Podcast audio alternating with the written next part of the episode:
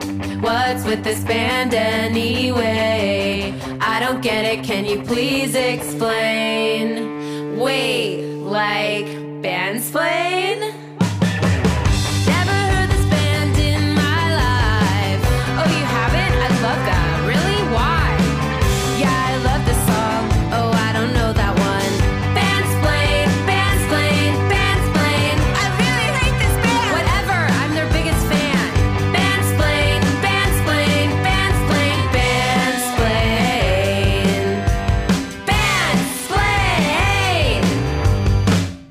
Welcome to Bandsplain. I'm your host, Yasi Salek. This is a show where music experts join me to explain the appeal of cult bands using their sincere passion and also a bunch of songs. Today's episode is about the Insane Clown Posse. If you don't have a traumatic life event that was related to the Insane Clown Posse like myself, here is what the Insane Clown Posse sounds like. Water, fire, air, and dirt. Fucking magnets, how do they work? I'm joined today by journalist, podcaster, and author Nathan Rabin. Welcome to the show, Nathan. Hi, thank you so much for having me. But more than anything, I am a juggalo. Excuse me, journalist, podcaster, author, and esteemed juggalo, Nathan Rabin. Juggalo, first and foremost, beyond all things. Is that on your LinkedIn? Like, is that like one of your titles under your name? I would not be a juggalo if I paid any attention to LinkedIn. Damn, fair. That's that's a fire take, I have to say. LinkedIn is a scourge on our society, and and They are. the juggalos are right there. And I, I suspect they're right about a lot of things, but we'll get into that. Nathan, let's just let's start from the very beginning. Tell me, tell me about Insane Clown Posse. Like, how did this band come into existence? Who are the two members? Give me the give me the juggle history. I'll give you the 411. Uh, sure, Insane Clown Posse is a horrorcore duo from the lovely, lovely haven of Detroit, Michigan, uh, composed of a pair of high school dropouts, Violent J and Shaggy Two Dope. They kind of grew up with nothing, like so much of us. But what they had was they had imagination, you know, and they had daydreams. They had fantasies where they could be anything.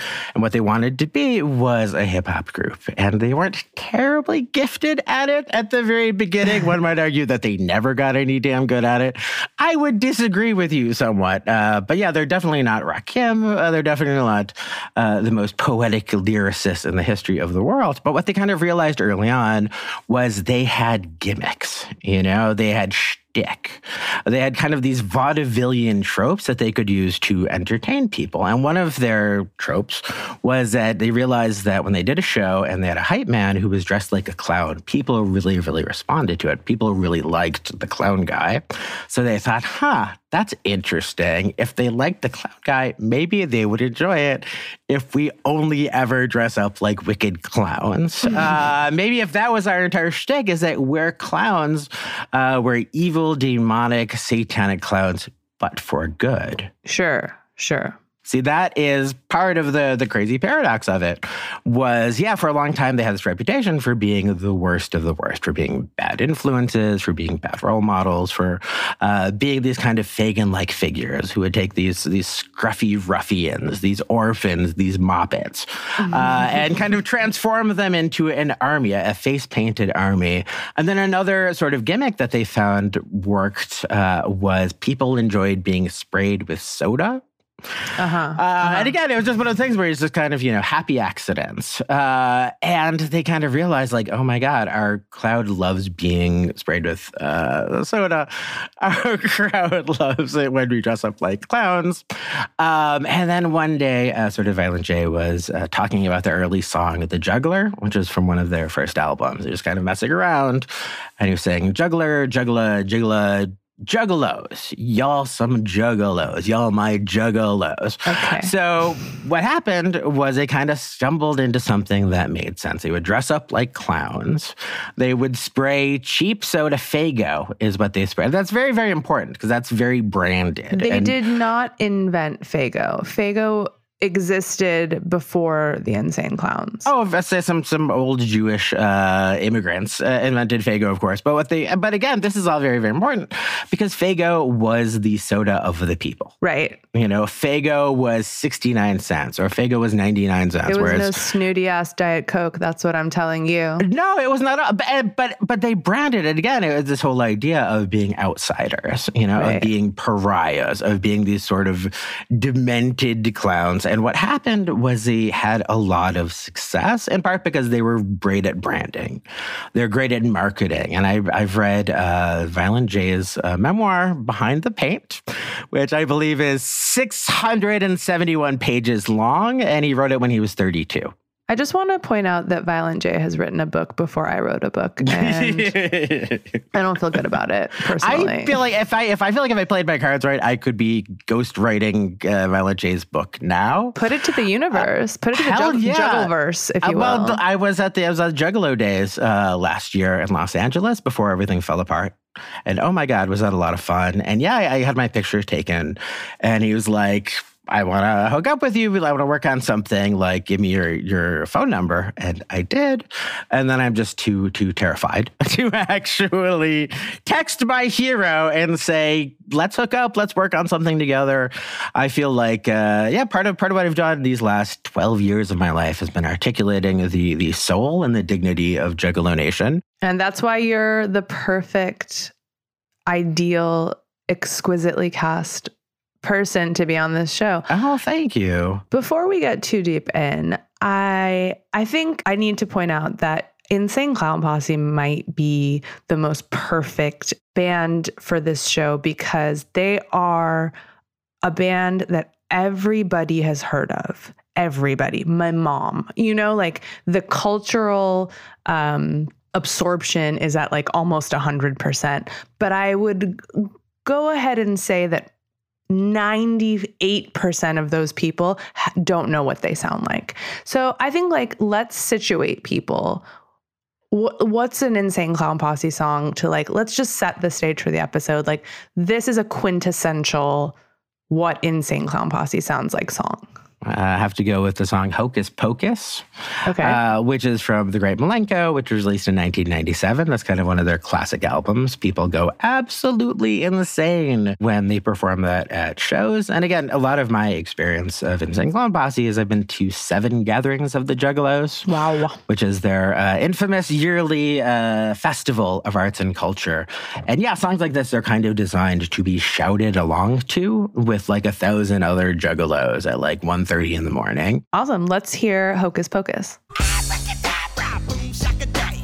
I'm Violent J and I'm back like a vertebrae. And I come with a hat full of tricks. Okay, that was Hocus Pocus. um, I have a couple of questions. Who whomst is the great Milenko? The Great Milenko is one of the Joker cards. Okay. Uh, and he is a necromancer. Got it. Uh, you can see his image on a lot of jerseys uh, that Yes, people wear at seen- the gathering of the Juggalos. Yeah, he's a very, he's a very iconic figure. Uh, so yeah, he's sort of a necromancer, and he is an illusionist, and his idea is to deceive people, to trick them into committing sins uh, and doing evil things, and then they go to hell, uh, Okay. which is called Hell's Pit, as opposed to going to heaven, uh, which is called Shangri La. And yeah, the last of the Joker, first pack of Joker's cards, one was called Hell's Pit and talked about what happens when you are bad, uh, you go to hell. And then one talks about when you are good and you go to heaven. So it's a very, very basic concept, uh, but it beats the alternative, which is, you know, preaching evil things, which people think ICP does incorrectly. Also, this is like way more fun. Um, it's interesting. I was thinking, well, okay, A of all, that song slaps. That's A of all. I need to go on record to say that. And I can't believe that I've denied myself this long of Insane Clown Posse music. Um, it sounds very like I can hear all the influences, like West Coast rap. Like you can just really hear so much stuff. But I kept thinking the whole time because we were talking about horrorcore, um, was the Gravediggaz Mm, yeah, yeah. who like you know ostensibly pioneered horrorcore. And I remember reading something, I pulled it back up so I could I wouldn't butcher it, where they had said that their name came from digging graves of the mentally dead, and that stood for resurrecting the mentally dead from their state of unawareness and ignorance, hmm. which is really similar to what you were saying before about like the purpose of the you know, juggalo music to awaken people out of the slumber of these ill societal societal ills, racism, you know, bullying, what be it. Right, so I was right, like, right. that's so interesting. And then it even goes back and it's I think I'm just really struck, not to like nerd out here, but the fact that like I don't want to I don't want to pretend to know what Violent J and Shaggy Two Dope do or don't know about, but like the archetype of the court jester is also that. Mm. You know, the, the point of the court jester, the purpose of the court jester is to be able to, through shock and awe and humor, uh, tell the king that he's fucking up or to bring harsh truths, you know, to light, but like masqueraded or whatever, delivered through the Trojan horse of humor. And in this case, violent clownery. But it's just very interesting how that's all, you know, an archetype doesn't have to be. They don't have to be aware of the archetype to perpetuate it, which I found very interesting. Oh, definitely. And it's funny that you mentioned that. Uh, I think when in influence, they don't necessarily acknowledge that much is the Beastie Boys. Sure. Uh, and you couldn't be a poor kid in the 1980s who loved rap music and not care about the Beastie Boys. And I think it's interesting that sort of the Beastie Boys and INCP are both white rap groups that come from very, very different places. And I felt like with uh, the Beastie Boys, there were, I mean, Jesus, uh, you know, uh, Adam Horovitz's dad was a famous playwright. Uh, these were like very wealthy, accomplished people who came from like a very knowledgeable, upper class, bohemian existence. At ICP, they come from a genuine, like, we're not ironically being poor. Right. We're not ironically being trashy and low culture. Like, that's who we are. So there's a famous line uh, at a song I think we'll probably talk about a little later called Fuck the World, uh, where they legendarily say, uh, Fuck the Beastie Boys and the Dalai Lama. Shout out Tibetan Freedom Concert reference. right. And if and again, like if you take that seriously, like, oh my God, how could you possibly say that? Totally. How could you possibly take that seriously? I mean, again, and, and when you go to and I, I love the Beastie Boys. I, I I think they're one of the greatest groups of all time. Uh, I I mourn uh, the, the the death of, uh, of of Adam Yauch, but I also scream along to those lines very very loud because they're hilarious and they're funny. They also speak to like a weird cultural moment where ICP was trying to have crossover success when they're trying to get some respect. Uh, when they wanted, like we've we've made a lot of money, we have a lot of attention. Like it would be nice if somebody said we weren't the worst group in the world. Right. So they hired uh, Hello Nasty, uh, Nasty Nasty Little Man. They they they hired Nasty Little Man who was who was a PR company to work with them, and apparently they had to drop them because. Uh, and again, this is one of those stories that sounds too crazy to be uh, true or false. Allegedly, we'll say. Allegedly, the Beastie. Boys. Exactly, the Beastie Boys. Like they're pretty hurt by that line. Fuck the Beastie Boys of the Dalai. And again, you're the Beastie Boys. Like in the 1980s, you had like a giant inflatable penis. It's also like, who cares what the violent clowns say about you? Exactly. if anything, it's it's it's a march of quality. So uh, so yeah. So it ostensibly that's what uh, spelled the death of uh, Insane Clown Posse's relationship uh, with little nasty little man. But again, there are all sorts of kind of moments uh, in their history where they have a choice of like doing the mainstream thing and achieving success or failing and being independent. And they invariably tend to go towards the failing and being independent. I mean, got sort of talking about wondering how much their career kind of cycles around to stuff that is, you know, timely or is important to the people are talking about. I mean, they were on Disney for a while and they got canceled. People were like, how could you possibly have these violent, depraved, insane people? Literally insane people. Like, how can you be the company of, of Walt Disney and, and be in bed with Insane Clown Posse? So they got dropped by. They were on the Disney record label. the Hollywood, I believe. They were Hollywood. They were on one of one of Disney's uh, various ones. Incredible. Gorgeous. So what they did was they got they got to keep all of the money, and they got their masters back, and they were able to sell it elsewhere. So uh, every once in a while, Disney does a wonderful thing for somebody by dropping them, Sure. or canceling them, or deciding to get out of business with them.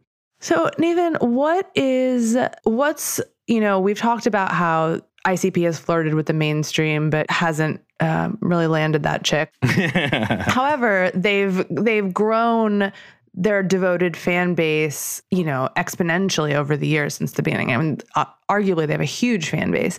What is it about Insane Clown Posse that appeals to these fans? And let's start maybe with a song that sort of encapsulates what Insane Clown Posse offers to the Juggalos. Uh, Sure. Well, I think a lot of it is that it's so much more than just a show. You know, it's so much more than just music. You know, it's this entire world that they've built up. It's this entire theatricality. It's this entire performance aspect. Sure. You know, it's it's you know, you don't just go to a show to hear your favorite song. You go to you get you escape the mundane nature of everyday life.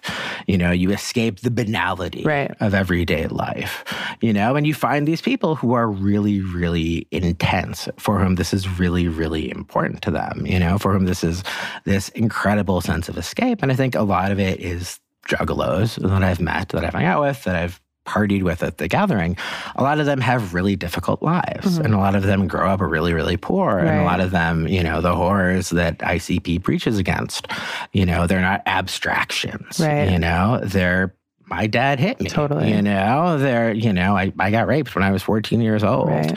You know, so the idea of, uh, you know, uh, of a god, you know, the idea of a morality, the idea that, you know, like I've got I've got a friend who's uh, a a juggalo whose brother just died, you know, and when they play the songs about the afterlife, and when they play the songs about how, you know, the, the greatest gathering will be after we all perish.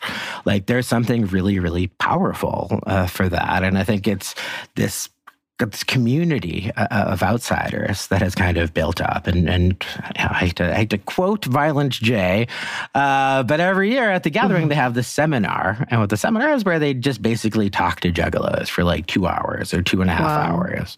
And they talk about like what they're going to do, what they're not going to do. And they announced that they were going to do the Juggalo March on Washington at, at the seminar, which was really amazing. I was like, oh my God, this is so incredibly exciting. And I remember one of the things that Violent J said that really struck to me was the colder it is outside the circle, the warmer it is inside the circle.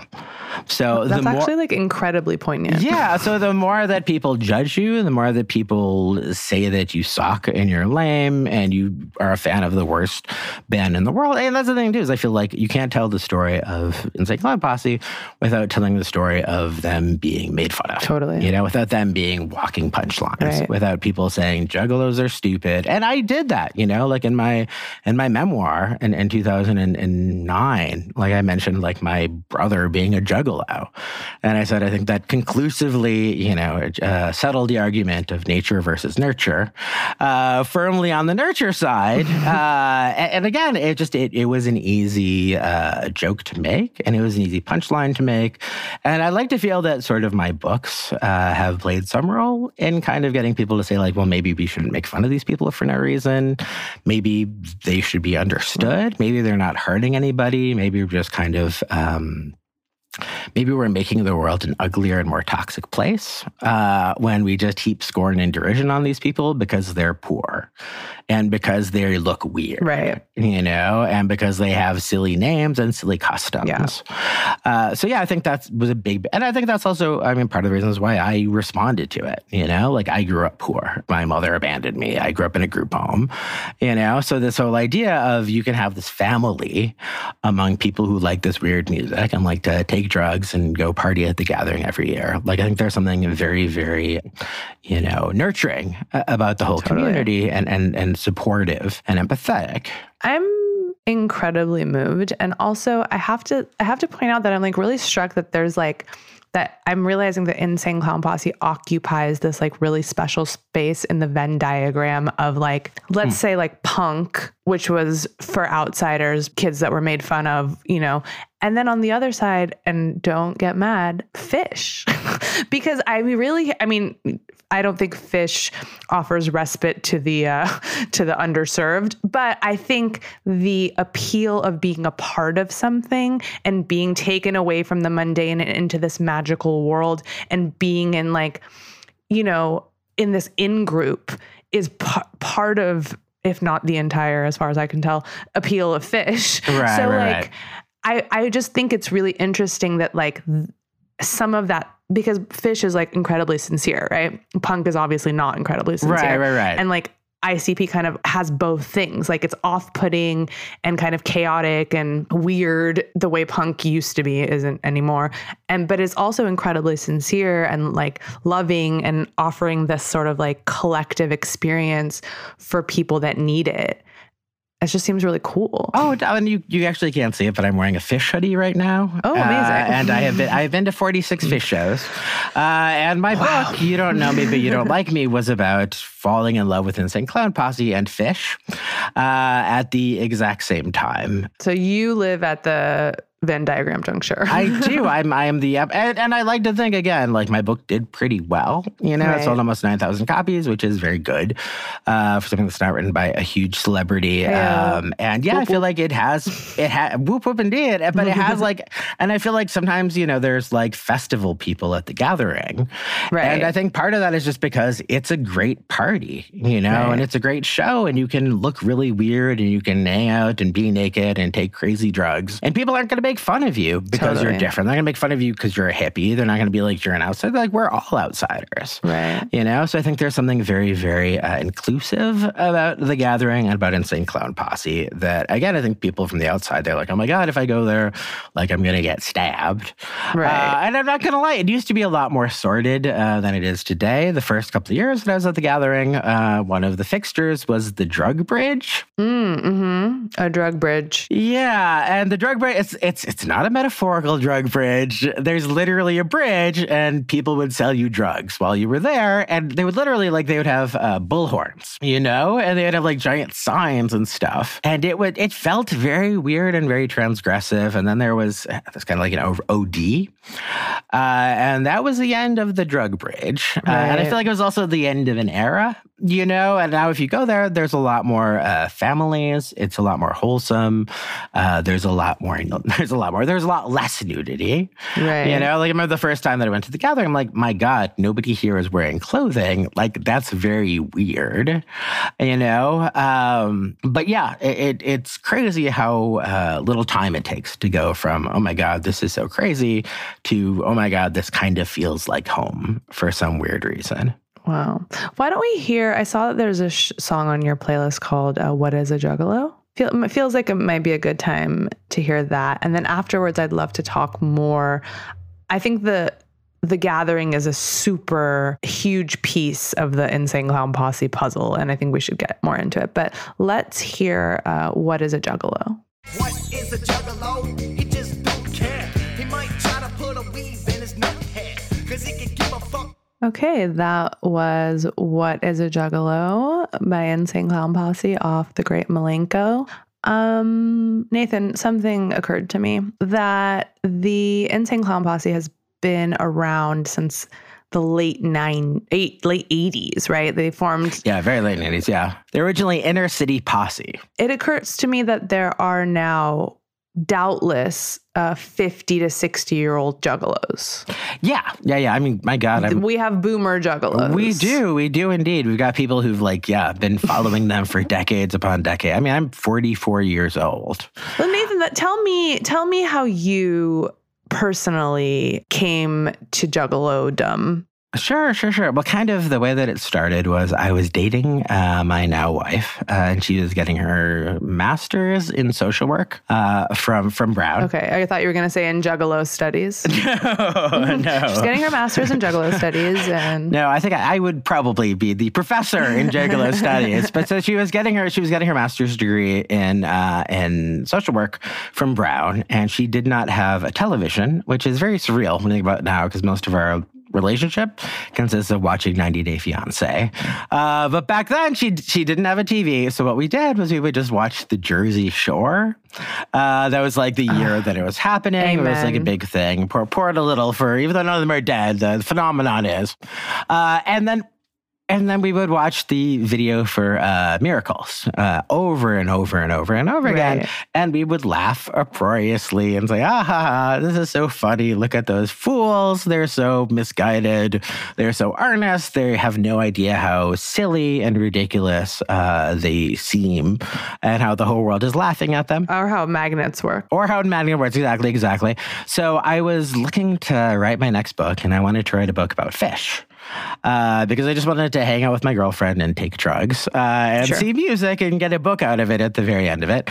So I pitched it to my agent uh, and and my editor at the time, and they said.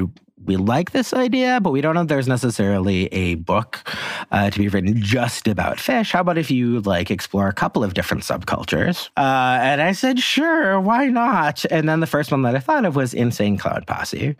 And it felt like the universe was pushing me to go to the gathering of the Juggalos.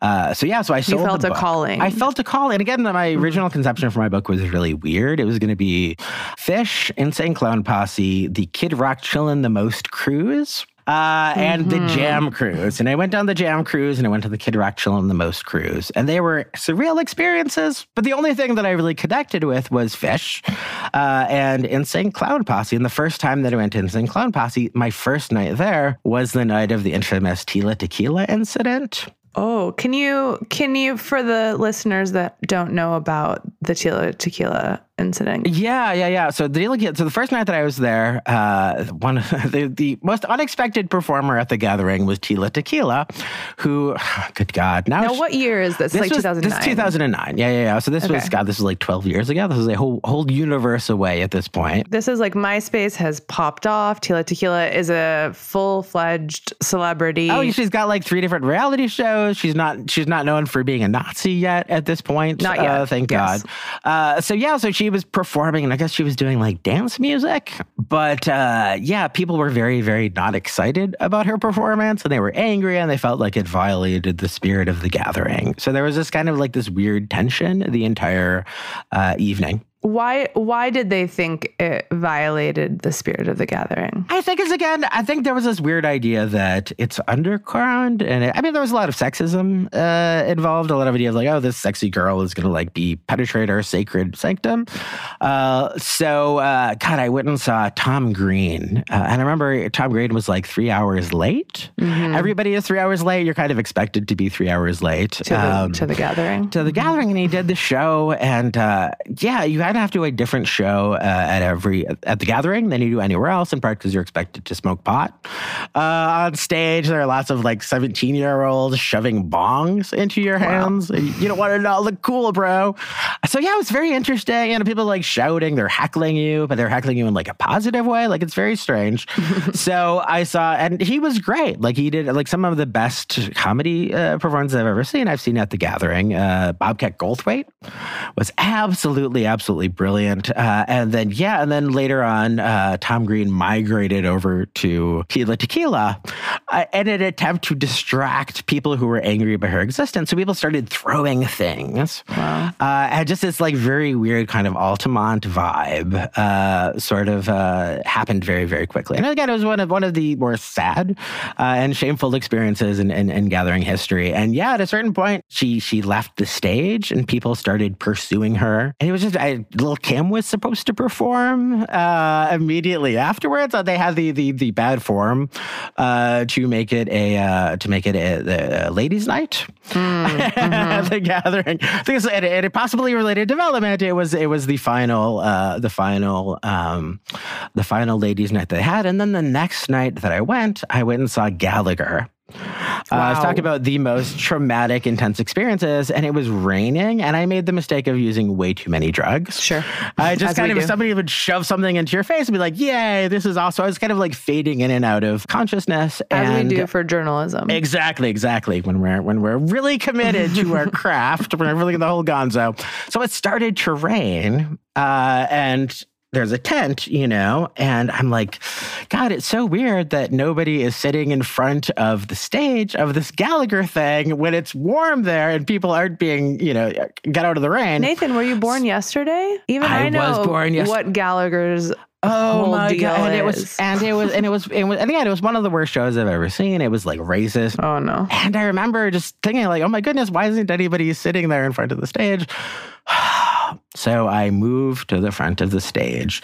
Uh, and seconds later, I'm being pelted with mustard, Mustard. and pie and watermelon. Cla- the watermelon is the classic. And then I'm thinking, I'm I'm the stu. And again, nothing nothing will sober you up quite like being uh, horribly assaulted with either Gallagher's horrible comedy or the various fluids and substances that fly from the stage. But yet you left this first initial uh, journalistic approach to the gathering a fan. I did. I, well, the thing is, I think originally I was just uh, fascinated by the scene. It Right. just seemed so crazy and so over the top. And I mean, I kind of talk about this. Like, I went and I looked at the stuff that I wrote from like the the copious, copious, copious notes, and like I basically had to throw out my first draft because I'm like, this is too mean. Right. You know, and this is just seeing them as outsiders, is seeing them as like something less than. This is kind of writing about it from like a place of unmerited superiority Mm-hmm. you know so i kind of realized like i need to go back to the gathering of the juggalos and i need to do it right uh, the next time and i need to listen more and i need to try and be a part of it you know and then yeah and then the next year i planned to spend one year writing this crazy book. And at the end of that first year i had nothing. Or i had less than and i had something that like made me sad it made me feel like i was a bad human being. So i had to go back uh, and yeah every year that i went back i my emotional connection to Insane Clown Posse just got greater and greater and greater. Uh, and my wife bailed after the third gathering. You know, she's like, I've been to enough gatherings for this lifetimes and many more. Uh, but I was addicted. It was just so interesting. And yeah, over the course of, you know, the last over a decade at this point, I just uh, came to love the music in addition to the culture. I'm sure that a lot of people probably had a similar experience to you where they went to an Insane Clown Posse show or the gathering out of curiosity and were converted, especially after the song Miracles came out, which I think this is a good time for us to listen to Miracles, which is the only Insane Clown Posse song I had ever heard prior to today. Here is Miracles. Don't have to be high to look in the sky and know that's a miracle open wide. Look at the mountains, trees, the seven seas. All right, that was Miracles by the Insane Clown Posse. I have a lot of thoughts that I really need to get off my chest. Number one, that is an exact transcript of my mind when I do mushrooms, literally verbatim, except for the part that Shaggy's kids look like him. Um, but all the rest, crows, crows are amazing. Um, number two, producer Dylan has pointed out that actually we don't know how magnets work. Um, National Geographic did confirm that, and uh, it's kind of amazing that in their earnestness and sincerity and fearlessness around sounding stupid, they actually spoke to a huge universal question which no one understands. And number three, you have given me a gift today because I've had a, you know, I've been one of those people that had an idea of the insane clown posse and what they were, what juggalos were. I did, in fact, lose my virginity to a juggalo. I didn't know he was a juggalo, and but I he might have been like a proto juggalo, Yeah. pre juggalo. I don't really know, but it wasn't a bunk bed. There was an insane clown tapestry Wow. of the clown. It must have been the Great Milenko now that I look back. And, you know, a lot of that, it was a lot for me to take in at the time. It's been 10 years of therapy. Um, but, you know, I I must have judged him. And meanwhile, unbeknownst to me, here are the insane clowns and their posse and their juggalos and their gathering just spreading the beautiful word of acceptance and love. And I I have a whole reframing of, you know, my my past.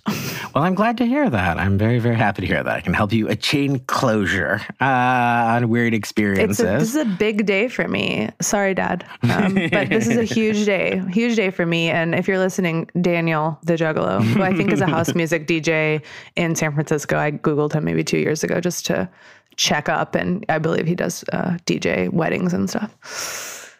So that's what I needed to say. I need to get off my chest. um, Nathan, let's talk more about speaking of mushrooms or psychedelic Mm. experiences. What is the vibe, the drug vibe at the the gathering? Because as producer Dylan has pointed out, this is not a song that comes of doing meth. Not that I would know, Catherine Hahn winking emoji, but um, like, what's the vibe? Well, that's the thing is, yeah. By, before I went to the gathering of the Juggalos, I was like, oh, they're all about meth, Right. You know, and they're all about those gross, dirty drugs. Uh, and what I've discovered uh, in my many, many years of using drugs at the gathering For of the journalism. Juggalos is a lot of it's pot, you know, which again, like even even even in those rare instances in which it wasn't legal, uh, you have just. I gotta remember, you know, uh, you go to the gathering and there are literally just people like carrying giant bags of pot with you. That was not at all unusual. That kind of goes along with being naked. Uh, there was one gathering in Oklahoma City, and they're like, oh, let's try and do something more kind of west, uh, more kind of southish. And what happened was they ended up in, like, I believe, a, a theme park. Uh, and the sheriff and the FBI and everybody around are like, oh my goodness, all of these dangerous drug dealers and gang members are going to be coming into our community. So it was the most ridiculous gathering ever. Here's how, how ridiculous it was the wet t shirt contest, you had to have pasties. Wow. you know, you and something specifically designed to, to illustrate the, the the beauty of the female form. And you you weren't allowed to sell drugs there. Like I'm very lucky that I like found somebody on the first day there and like piled up because it felt very very weird. And and like I said before, like it just gets more and more mellow every year. And I feel like when I first started going there, it felt like it was very much kind of like a drug fueled uh, Dionysian exercise and extreme hedonism. And over time, it's become more of a family event. It's become more of a hanging out with your pals. It Right. becomes it, well, boomer juggalos. yeah, you know. well, I, think just you know, insane clown posse. They're you know they're in their late forties. You know, they're uh, approaching fifty. Like they're getting to a certain time in their life, and you know, you also like you grow. You know, you evolve, you mature. magnets. How do they work? Well, exactly, and you know, you look back. Growth. Like- How does that happen? well, it's and again, there's a, I think in Passing Strange, uh, there's a great line where he talks about how it's crazy how if you're an artist, so many of your uh, your life is made up by decisions you made while you were stoned and a teenager. You know, like that's when you decide who you are, what your voice is going to be, like how you see the world. And then, you know, that stoned teenager leads to, you know, 50 years later, somebody who's been on this path their whole life, you know? I don't feel great about that, but okay. but yeah, so it's so again, I, I feel like it's it's become less intensely drug focused, and sort of the drugs have gotten softer, and the drugs have gotten nicer. And yeah, there still hasn't been one in a place where uh, marijuana is legal. Uh, they wanted to do one in Colorado, but again, this is get to the very nitty gritty of the juggalo world.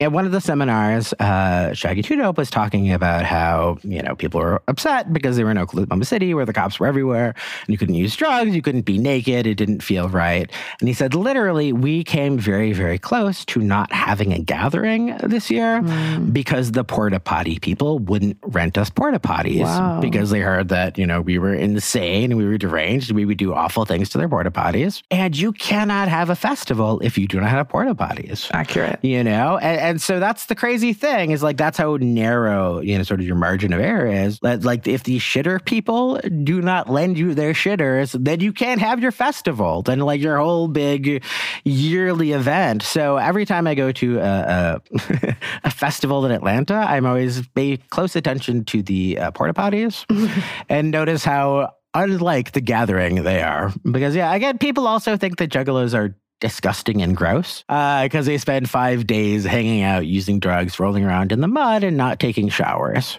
Right. uh, well, no one thought that about Woodstock. exactly exactly you know and it's and as with woodstock everything falls apart and people have a great time all the same but i think you sort of talk about sort of the um this relationship to the mainstream i think one of the reasons why the gathering kind of happened was because insane clown posse performed at woodstock 99 you know know? the cursed Woodstock the cursed ninety nine, yeah, with with uh, with with uh, Fred Durst, and again everything works Mm-hmm. together. There, there a lovely, lovely moment where Insane Clown Posse did a show with Limp Bizkit not too long ago, and they don't do a lot of shows with people, you know, because they've got a big stage show. You can't come on after them unless you want to be, Right.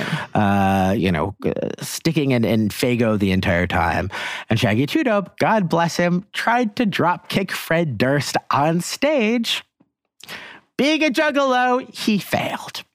Wow. So if you look on YouTube, you can see a clip of a face paint free Shaggy Two attempting to drop kick uh, Fred Durst and failing, uh, which again, it's kind of an epic fail uh, and kind of hilarious. And, and I feel like Insane Clown Posse and The Gathering are kind of a celebration of failure. You know, uh, there are all these different things that are chanted, one of which is family, another is you fucked up.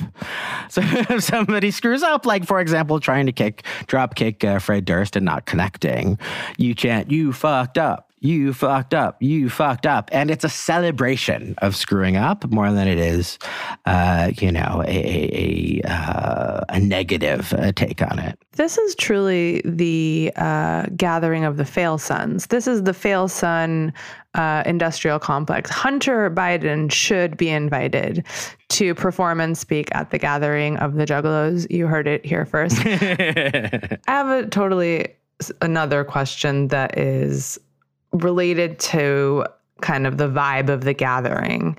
How does security work at these things? Like, is there like a large security presence? Is the security sort of instructed to like, it's like, okay, make sure no violence, but it's okay, these things, you know? Like, I'm just so curious. Oh, totally. Well, I'd say for the most part, and again, the, the gathering has changed substantially over time. I remember uh, the early days that I visited, they were in Cave in Rock, Illinois. Uh, and Cave in Rock, Illinois somehow was even more primitive and less urbane than its name would suggest. And yeah, there were just, there were a couple of, um, one of the, one of the security guards was staying at, God, was staying at our hotel.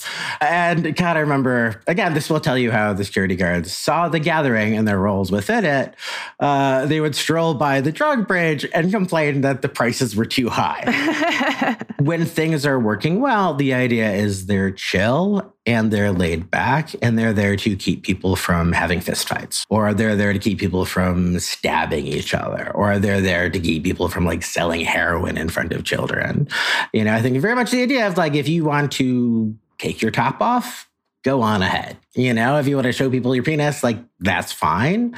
Uh, we just don't want you to be committing major felonies uh, under our eye and under our watch. I think we can all agree that um, selling heroin in front of children bad. yeah. Taking a bold stance, that is bad. You should not do Yeah, it. Yeah, I'm just gonna go ahead and go on record and say that that's bad. Can you tell me a song that reminds you of like one of your fondest gathering memories, or maybe a song that you discovered when you heard it live at a gathering? Well, I feel like there are certain songs that I will always associate with the Gathering of the Juggalos, and one of them is The Great Milenko.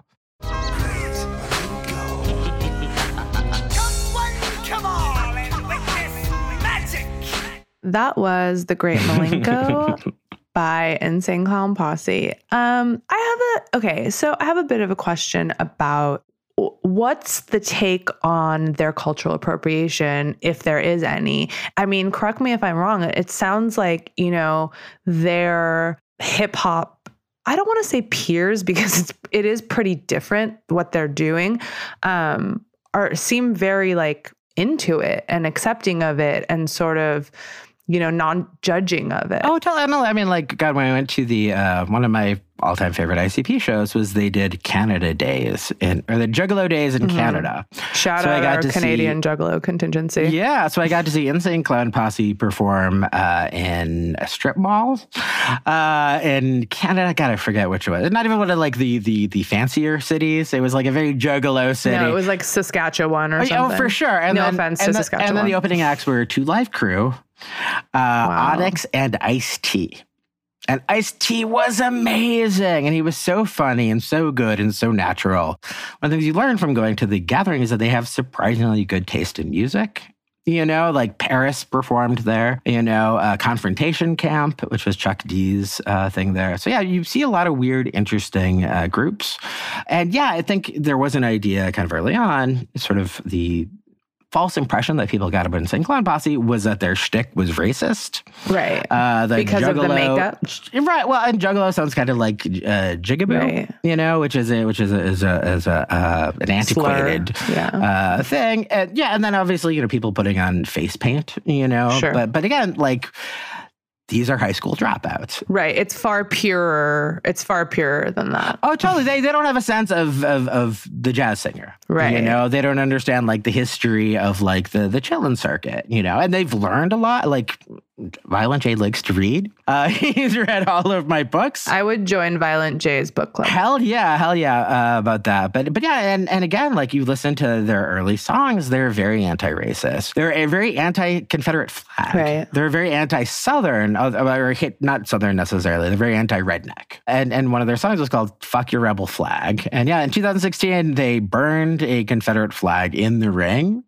You know, and again, it was one of the things. But it's like, who needs to be told that the Confederacy is bad and slavery people. is bad? Exactly, exactly. A lot of people needed the basic moral lessons that Insane Clown Posse have been dueling out in various forms for like the last 30 years. One of the big uh, sort of uh, stories about them as of late was the FBI demarcated Juggalos, a loosely organized hybrid gang Wow.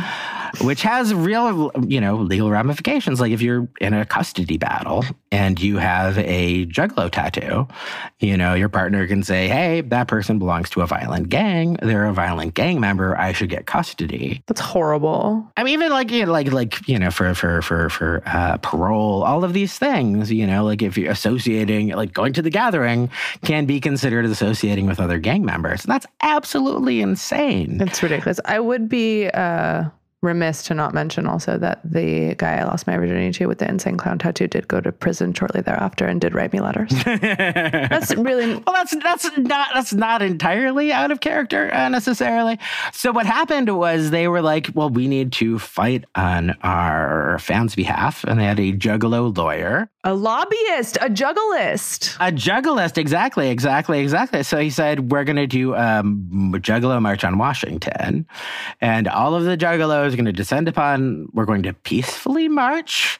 We're going to express why it is that it is unfair and it is a, a societal iniquity that we're being uh, mislabeled as gang members and, and treated and profiled in all of these different ways. And I was invited to be a speaker there Wow. uh, which was very, very, very exciting. And I was actually the final writer uh, to speak there, and I and I really wish that I had thrown out "fuck Donald Trump" at the very end, but I didn't want to get anybody in trouble. I wanted to be like. Why did you insert politics at the end? But like this whole thing is political, you know. And then Did you wear paint? I've worn paint once. But you didn't wear it when you gave the speech on March on Washington. I did not. I did. not. And the crazy thing was like I do not have a picture of myself speaking at the Juggalo March on Washington. is crazy. And that's insane. That is absolutely insane. I like I've got I've got like a picture of myself from earlier on that day, but I'm like, this was like one of the greatest moments of my life. Like how but but that also seems weirdly in keeping with the juggalo tradition. Yes, you can't catch a rainbow in your hand. Well, yeah, exactly. You just you remember them. You remember this amazing experience because you don't have, you know, the physical thing uh, that would let you know that you were there and that it was utterly, utterly surreal. And yeah, that definitely felt like. And uh, one of the too is like, uh, it, I'm like, we were counting on juggalos to behave very, very well, to not piss in the streets, not use drugs in front of everybody, to not be obnoxious, and it went beautifully. It went absolutely beautifully. There were no arrests, there were no incidents.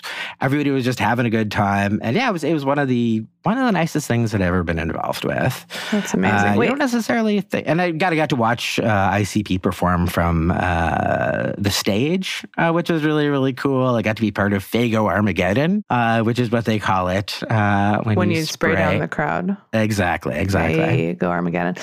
Nathan, can you point us to a song that is the most explicit in its morality? Uh, Juggalo homies. Like, is it is it tied? It ties into like politics or I, I just the the, commu- the community, you know. I just sort of like I also do like I think it's interesting. Like, well, what other groups are popular with Insane Clown Posse? Because yeah, they had this uh, schism with uh, Twiztid, which was their big protege. Twiztid? uh, Twiztid, Twiztid. T W I Z T I D. Uh, and yeah, it's ironic that they did the song Juggalo Homies, where they talk about being friends. And you know how they're they'll be friends until the day that they died. And then now they can't perform that song anymore because everybody that they did it with has left their label. Oh no.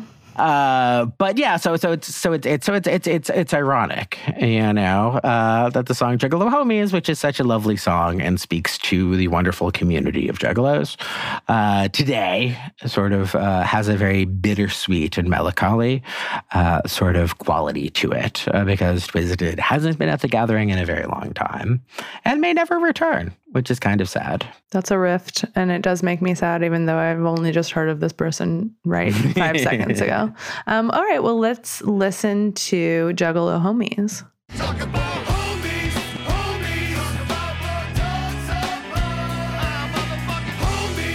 That was Juggalo Homies by Insane Clown Posse. I'd just like to take this moment to give a shout out to my Juggalo homie, Alice Barlow, if you're listening.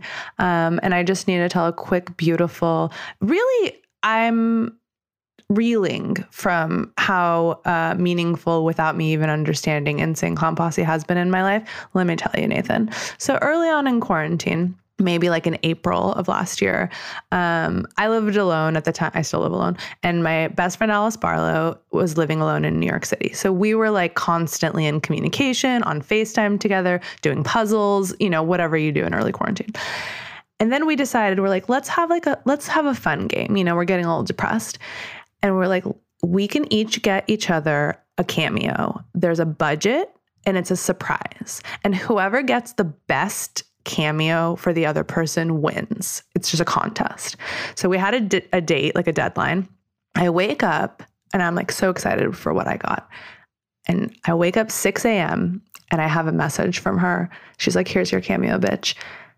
And when I tell you that I got her Shaggy Two Dope and she got me Violent J without any communication, without Oh any my god! and it was so beautiful. And not only that, because we are who we are, we had them roast one another. so I just Yeah. would love to play you just a quick second of. Um, also, shout out to Violent J, who I believe cameos only need to be, I don't know, like a minute, a minute and a half. Mm. This man, Violent J, he didn't care. He went a full three and a half minutes roasting Wow. me within an inch of my life. My name is Violent J. I go by the Duke of the Wicked sometimes because I like to kick wicked shit rhymes, Yasi. Thank you. I'm one half of the Insane Clown Posse. That's right. How are you doing? I'm good. Thank you. At home with the cat on your lap? Watching Grey's Anatomy? Double feature special? I do love Grey's Anatomy. Oh, having a late night snack, huh? I see you got a cup of tofu yogurt.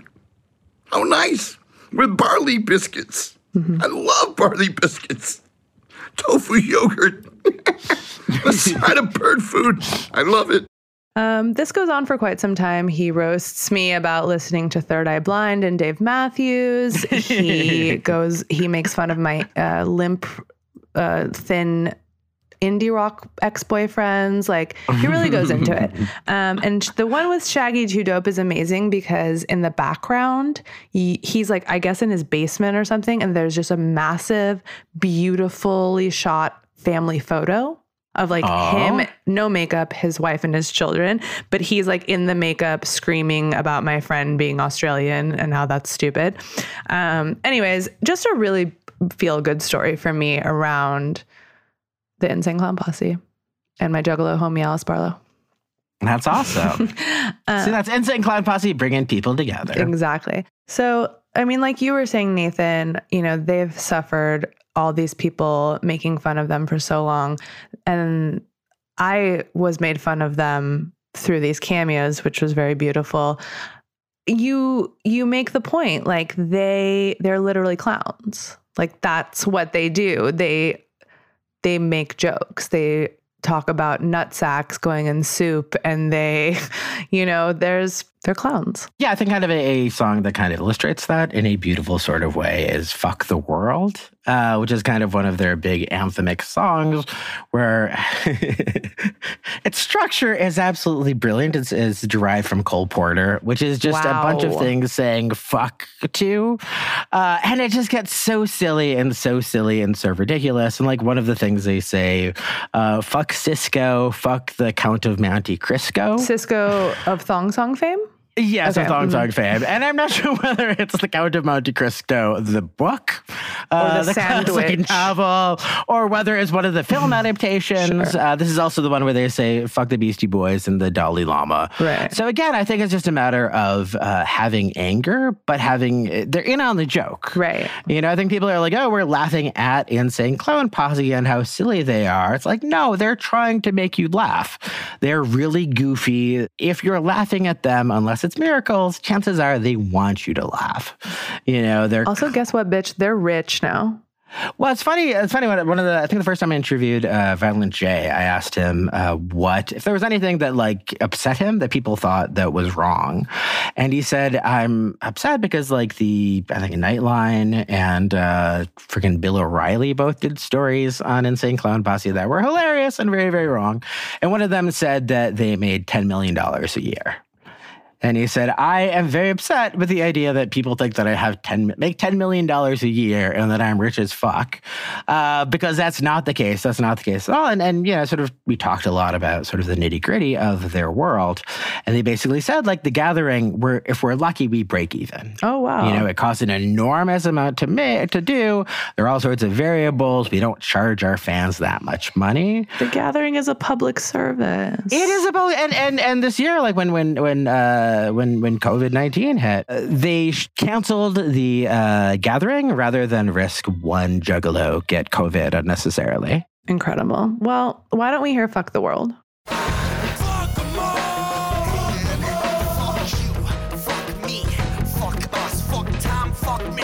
Well, Nathan, we did talk to a kind of a broad mix of fans uh, for this episode. We talked to long term juggalos, like, you know, tried and true.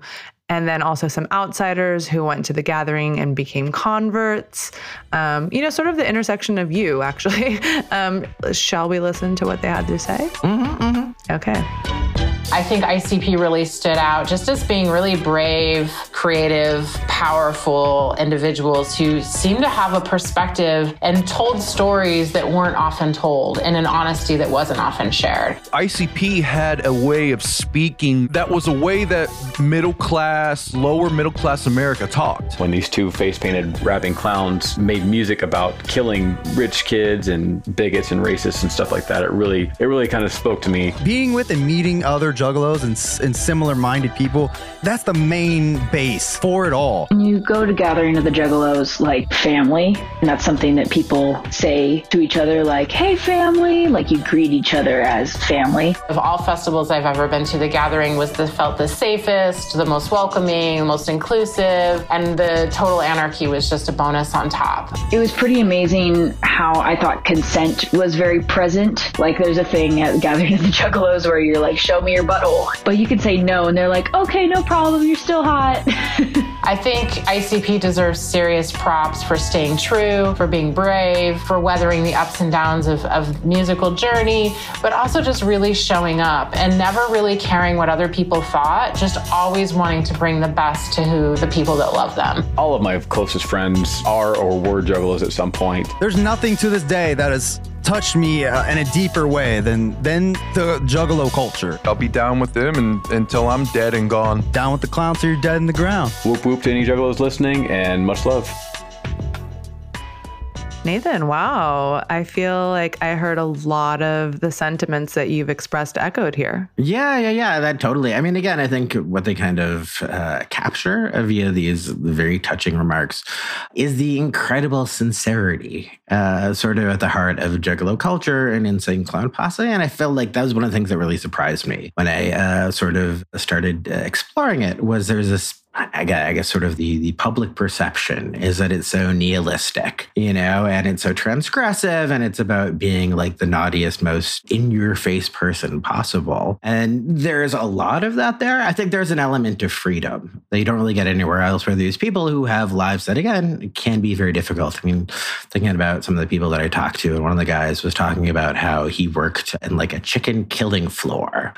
like for uh, 51 weeks out of the year, his life was all about, you know, killing chickens and then washing their bloods uh, from there. And then for one week, he gets to dress up all crazy and be his truest purest self and just live you know and just just uh, enjoy every moment of this you know sort of bacchanal so yeah i, I think they definitely capture the sense of belonging uh, the sense of acceptance uh, that comes there the sense of identity the sense of escape like there are all of these things that Insane Clown Posse provides for its fans and that Juggalos provide for each other that you don't find in, for example, the fandom of Michael Bolton.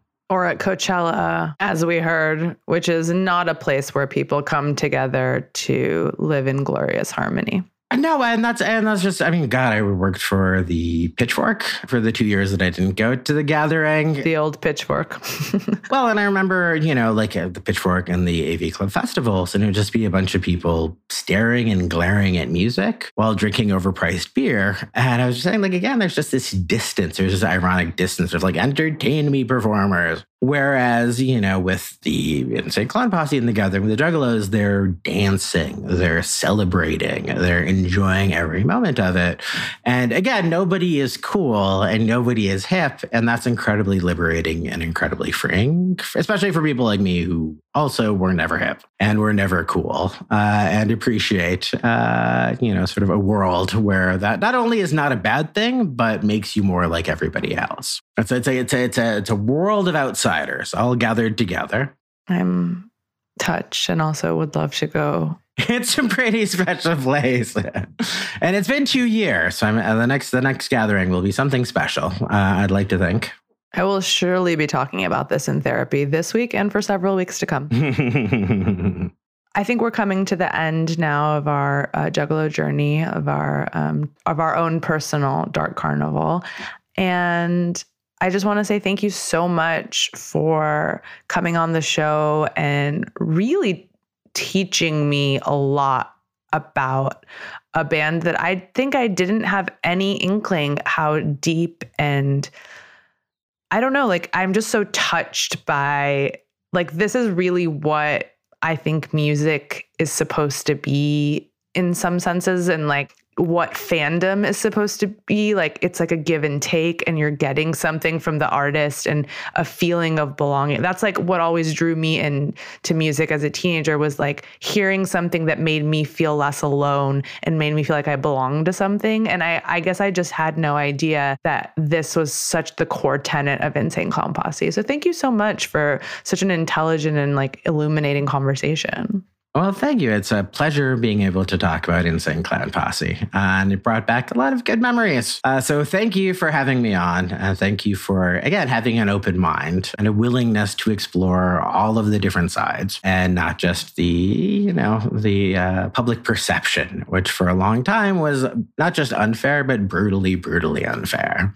So, it's nice to know that the world is kind of coming around a little bit and coming to understand what makes uh, Insane Clown Posse and Juggalo special, and not the worst people and band in the world as previously thought.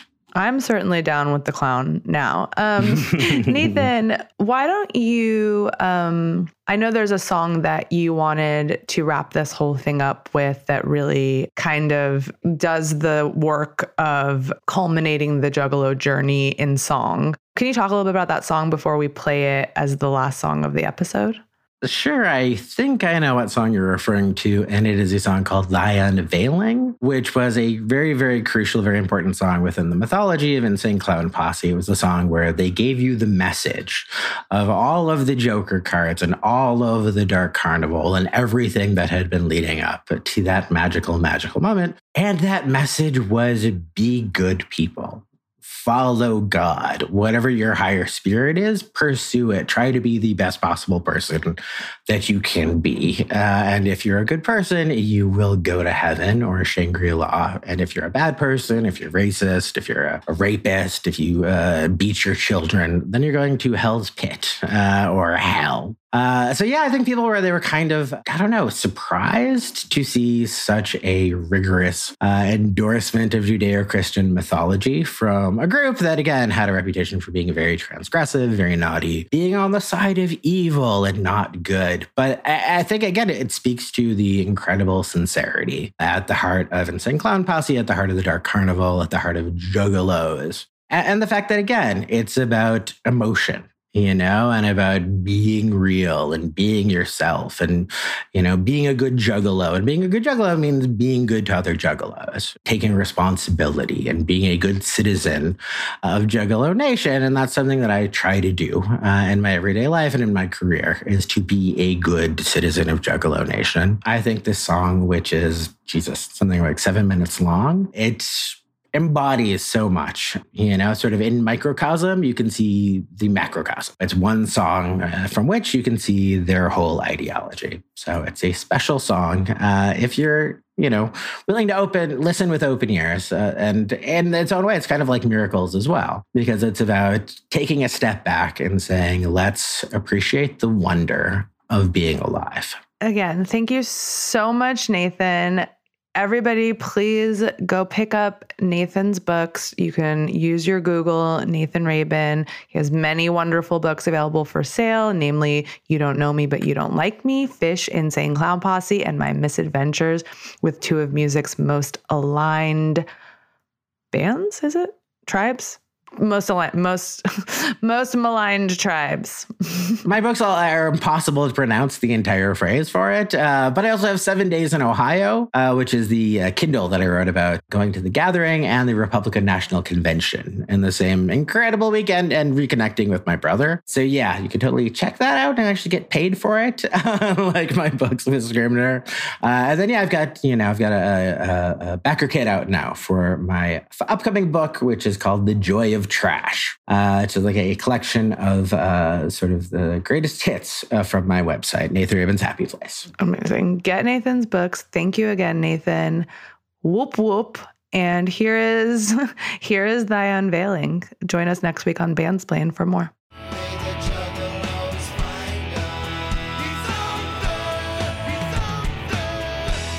Hello, Alice. Hey, hey, hey, hey, I'm Shaggy Two Dope of the Insane Clown Posse. And I heard you also are from Australia. You're Australian. Aussie, Aussie, Aussie, fuck the fuck off. How uh, just wanted to take this special moment to say happy birthday to my best friend, Aussie, Aussie, Aussie, oi, oi, oi, Alice Barlow. This episode is your birthday gift. If you liked what you heard today, subscribe to more episodes of Bandsplain only on Spotify. Utmost gratitude to our expert juggalo in residence, Nathan Rabin. You can follow him on Twitter at Nathan Rabin, R A B I N. Go check out his books, The Joy of Trash and You Don't Know Me, But You Don't Like Me, Phish, Insane Clown Posse, and My Misadventures with Two of Music's Most Maligned Tribes. A big whoop whoop to our ICP fans for sharing their juggle love Thank you, Olivia B., Megan Amberson, Scotty D., Kyle Blackburn, and Derek Thomas. Bandsplain is a Spotify original series produced in partnership with Spoke Media. This episode was produced and edited by Cody Hoffmuckel with help from Sharita Lynn Solis, Dylan Rupert, Carson McCain, and Hebron Mendez. Mixing and sound design by Will Short. Our executive producers for Spoke Media are Alia Tavakolian, Keith Reynolds, and Janielle Kastner. Our executive producers for Spotify are Liz Gateley, Gina Delvac, and me, Yasi Salek. Our catchy and gorgeous theme song was composed by Bethany Cosentino and Jennifer Clavin, and graciously recorded by Carlos de la Garza. Special thanks to Felipe Guillermino, Leah Edwards, David McDonough, Dana Meyerson, and, as always, the framed drawing of Dave Matthews I got on Depop, whose spirit guides this entire show.